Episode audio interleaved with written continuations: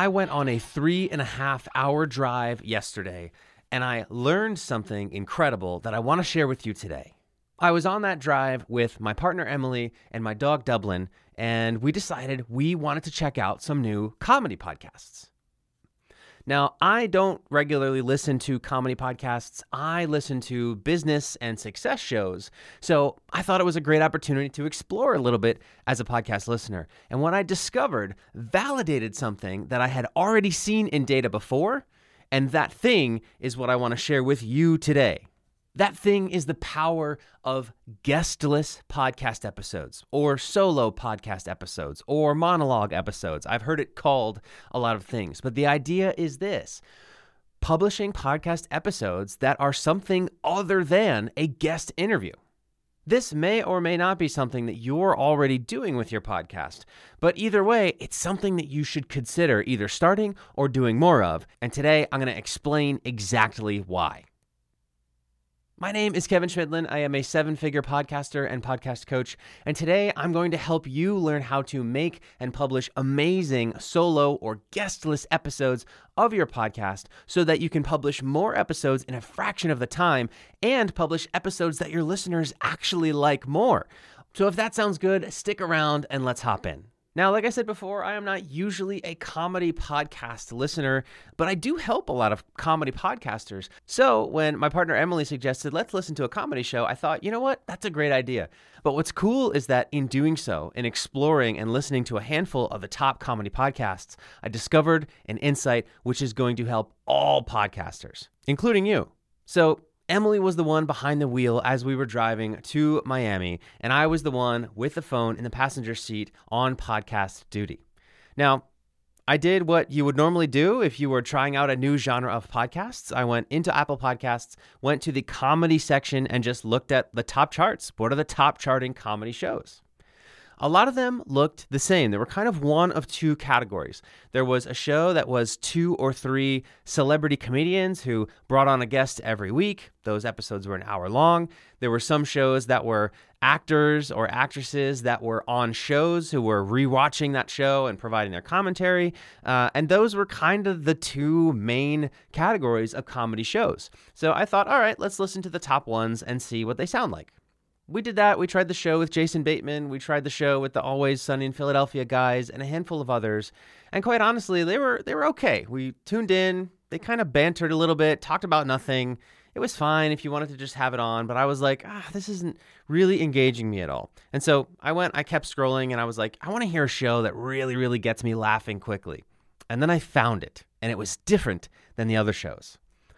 It was actually a podcast released by comedian Bill Burr. Now, whether or not you like Bill Burr's comedy, uh, what was different about his podcast, it wasn't him with a bunch of co hosts bantering about nothing. It wasn't him interviewing celebrity guests about whatever thing they're around to promote. It was literally just him ranting. You tune into the episode, he just starts and he starts ranting about something that annoys him. Now I find Bill Burr's comedy funny because I just it just cracks me up how angry he is all the time and how he's always complaining about stuff and you know he just points out some funny things. So I was like, "Oh, this is cool. I like Bill Burr's comedy." I pressed play and it was basically just him going into comedy bits. Making the same kind of jokes that I love from his comedy specials. And I was like, aha, this is really good. Sure enough, Emily and I listened to an entire solo episode with Bill Burr of him just ranting about stuff. We laughed more from that episode than four other comedy shows that are charting higher on Apple Podcasts made us laugh. And I thought, oh my gosh, this confirms an insight that I discovered from my own show. And so now it's time to share this with you, the Grow the Show listener. Now, there are some podcasters in my accelerator program, the Grow the Show Accelerator, who are comedy shows, but actually the vast majority of those podcasters aren't comedy shows. They're mostly online business owners who have a show that's, you know, related to their business and are looking to grow their audience and monetize. We have other entertainment-based shows as well, but that's kind of our wheelhouse. Now, recently in the group coaching sessions of the Grow the Show Podcast Accelerator, I've had several different podcasters from all across the genre map asking me what my thoughts are on solo podcast episodes. And the reason why they ask me that is because they have looked at their analytics data, they've looked at their retention rate, they looked at their download numbers, and they've noticed the overall engagement that they get from their audience when they publish each episode. And what they've found is that they have better metrics, they have better performance on solo episodes of their podcast compared to guest episodes of their podcast.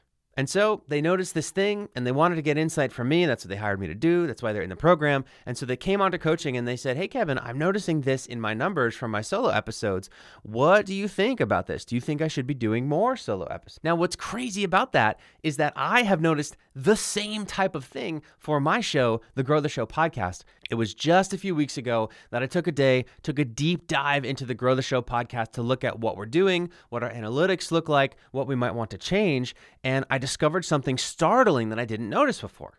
The first thing I did was I fired up Apple Podcasts Connect to look at the retention rates of my podcast episodes. And if you've never done that, you're going to learn a lot if you do that. I highly recommend it. There's another video on the YouTube channel that explains exactly how to do that.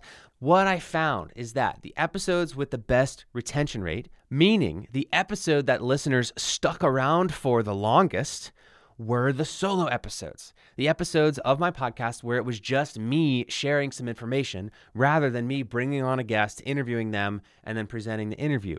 This was surprising to me because, you know, podcasts are interviews. I thought that people would want more interviews with amazing people on the Grow the Show podcast. But what the retention rates indicated was that people were more interested and more engaged with the episodes where it was just me giving information. I thought, huh, so I kept looking into the data, and then I started looking at the download numbers, and I saw another startling fact. Far and beyond, the lowest performing episodes of the Grow the Show podcast were all guest episodes. Now, the best performing episodes in terms of downloads were also guest episodes. So that doesn't mean that guest episodes are something that you should never do. But I still could not ignore the fact that the lowest performing episodes, both in terms of download numbers and retention rates of the Grow the Show podcast, were guest episodes. What's crazy about this, and what made me really go, oh my goodness, is that guest episodes of podcasts are by far the most expensive for you to produce in terms of money and time. If you're a solo podcaster that's not spending any money on production, you're doing it all yourself, it's the most expensive because it takes all of your time.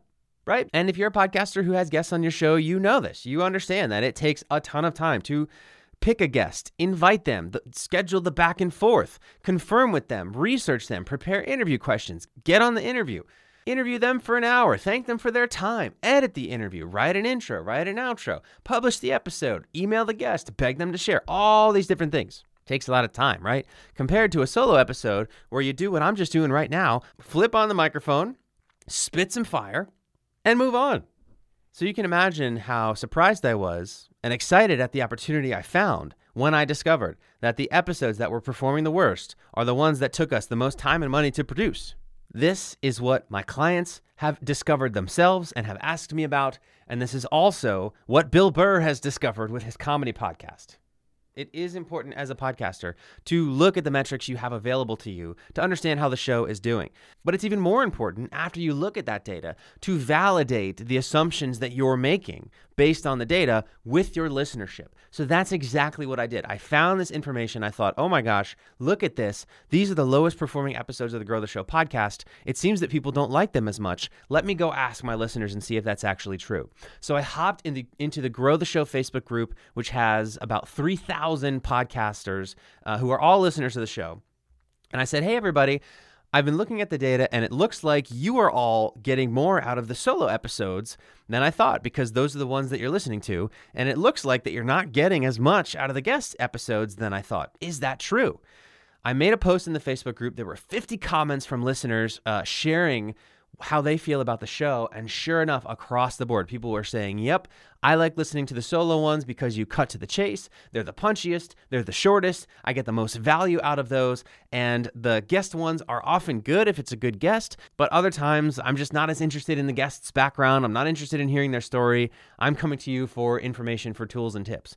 And I was like, Wow, message heard. So, found the information, validated it with my audience, and then immediately went to my team and said, Hey, everyone, we need to make some changes. We're going to produce fewer guest episodes of the Grow the Show podcast, and we're actually going to publish more solo episodes of the Grow the Show podcast.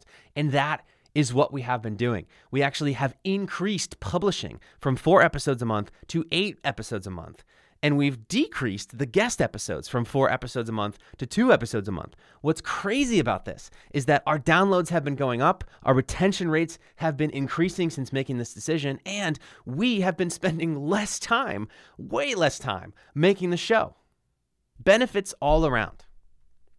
Now, if you're not convinced yet that this might work for you, or you're not sure if it'll fit your audience, just think about how this logically makes sense. When you publish guestless episodes, 100% of the episode is with you and your audience. And your audience loves you. The reason why they listen to your podcast is because they like you.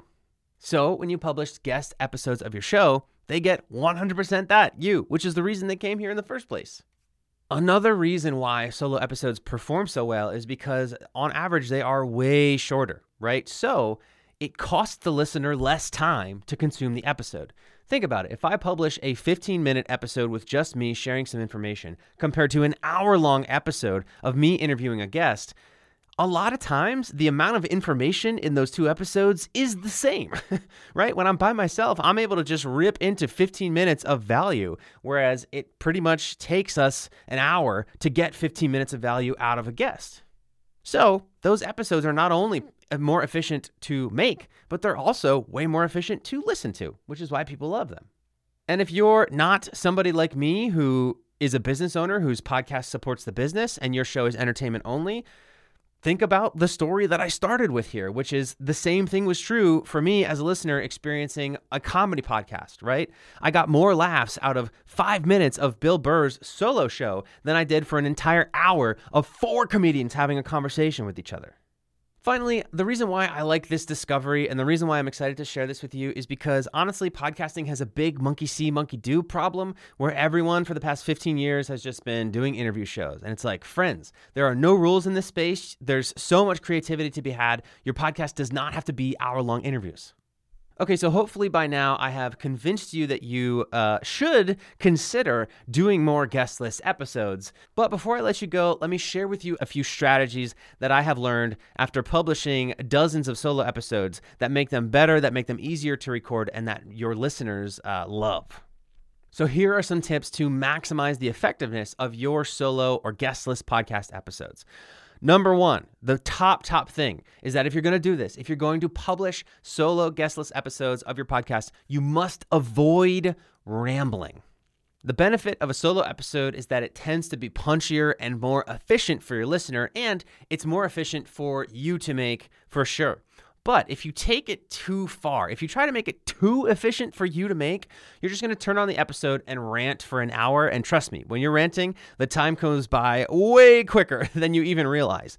And the problem with that is it takes you forever to figure out what you're trying to say, and your listener has to sit through you figuring that out. So the biggest mistake I see podcasters make when implementing this, when saying, oh, great, I can just make a solo episode, is that they turn on the microphone, they rant for an hour and a half, and then it totally defeats the purpose of the solo episode.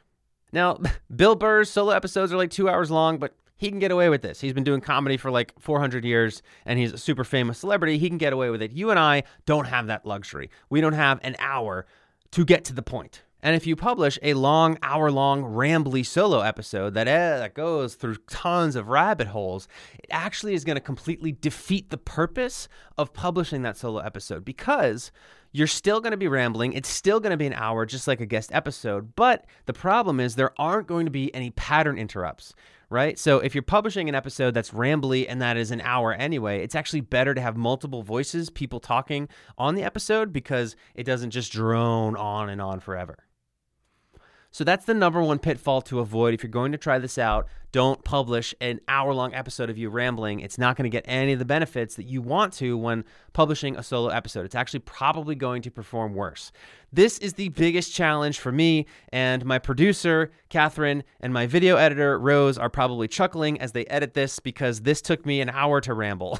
so I have trouble with rambling. I do it all the time. And so I have the benefit today of being able to turn on my microphone and ramble and have a team that can edit it down into something punchy that you can quickly listen and get value from. If you're solo and if you don't have a team yet, then you have to do things a little bit differently, which is totally fine. That's where I came from. I've done it before. And so if that's you, here's my next tip don't be afraid to edit your solo episodes, right? It's a lot quicker and easier for you to just talk into the microphone, pop the recording into Descript, which is my favorite and most highly recommended editing software. It'll create a transcript. You can quickly scan the transcript, cut out stuff that, you know, the rabbit holes that you went down, the stammering that you did, times that you repeated things and started over. It'll take virtually no time. You can tighten things up, and then boom, you've got a really, really tight, great solo episode. If you want to check out Descript and give it a go, the link is in the description. My next piece of advice for you if you're creating solo episodes is to outline those episodes before you record, but don't script them out entirely. I know it can feel comfortable to completely script and write everything out, but number one, it takes a long time to write a really, really perfect script. And number two, it's really hard to read that. You have to perform that script as if you're talking, right? You have to make it sound natural because eyes process words differently than ears do. So something that is written and reads really well doesn't necessarily sound really great when you say it. And that's what's more important. And I'll tell you right now, as a listener, you can tell the difference between somebody who is reading something and is just totally droning it out, right? And they're reading what they wrote and this is how they sound. It just puts you to sleep, right? And I'll take this a step further and say that podcasters who are really good at writing, like the written word, actually tend to struggle, in my opinion, when it comes to writing voiceovers, to writing solo episodes or intros or outros. And that's because they're very good at writing to be read, and they do that writing scripts, and it just doesn't sound good. These folks because they're good at writing, get way too cute with wordplay and they overdo the grammar, right? And they don't write stuff that people say. When you speak on your podcast, it needs to sound how people talk, not how people write or read. And it's also just really, really hard to read something and make it sound interesting. And as a listener, it is so hard to pay attention to somebody who is reading something. Just imagine anytime you have seen someone read something compared to when they actually spoke. Like my favorite analogy is speeches at weddings, right? The the ones that are the hardest to listen to are the ones where the bridesmaid or the best man is like reading a script, reading a speech that they wrote on their phone and they're just like so and so. I didn't think that we would ever see this day. Compared to someone who's really loose, they've got maybe a couple notes, but they're kind of just riffing with the audience. Like, which one is better to listen to? You want to do that with your podcast solo episodes.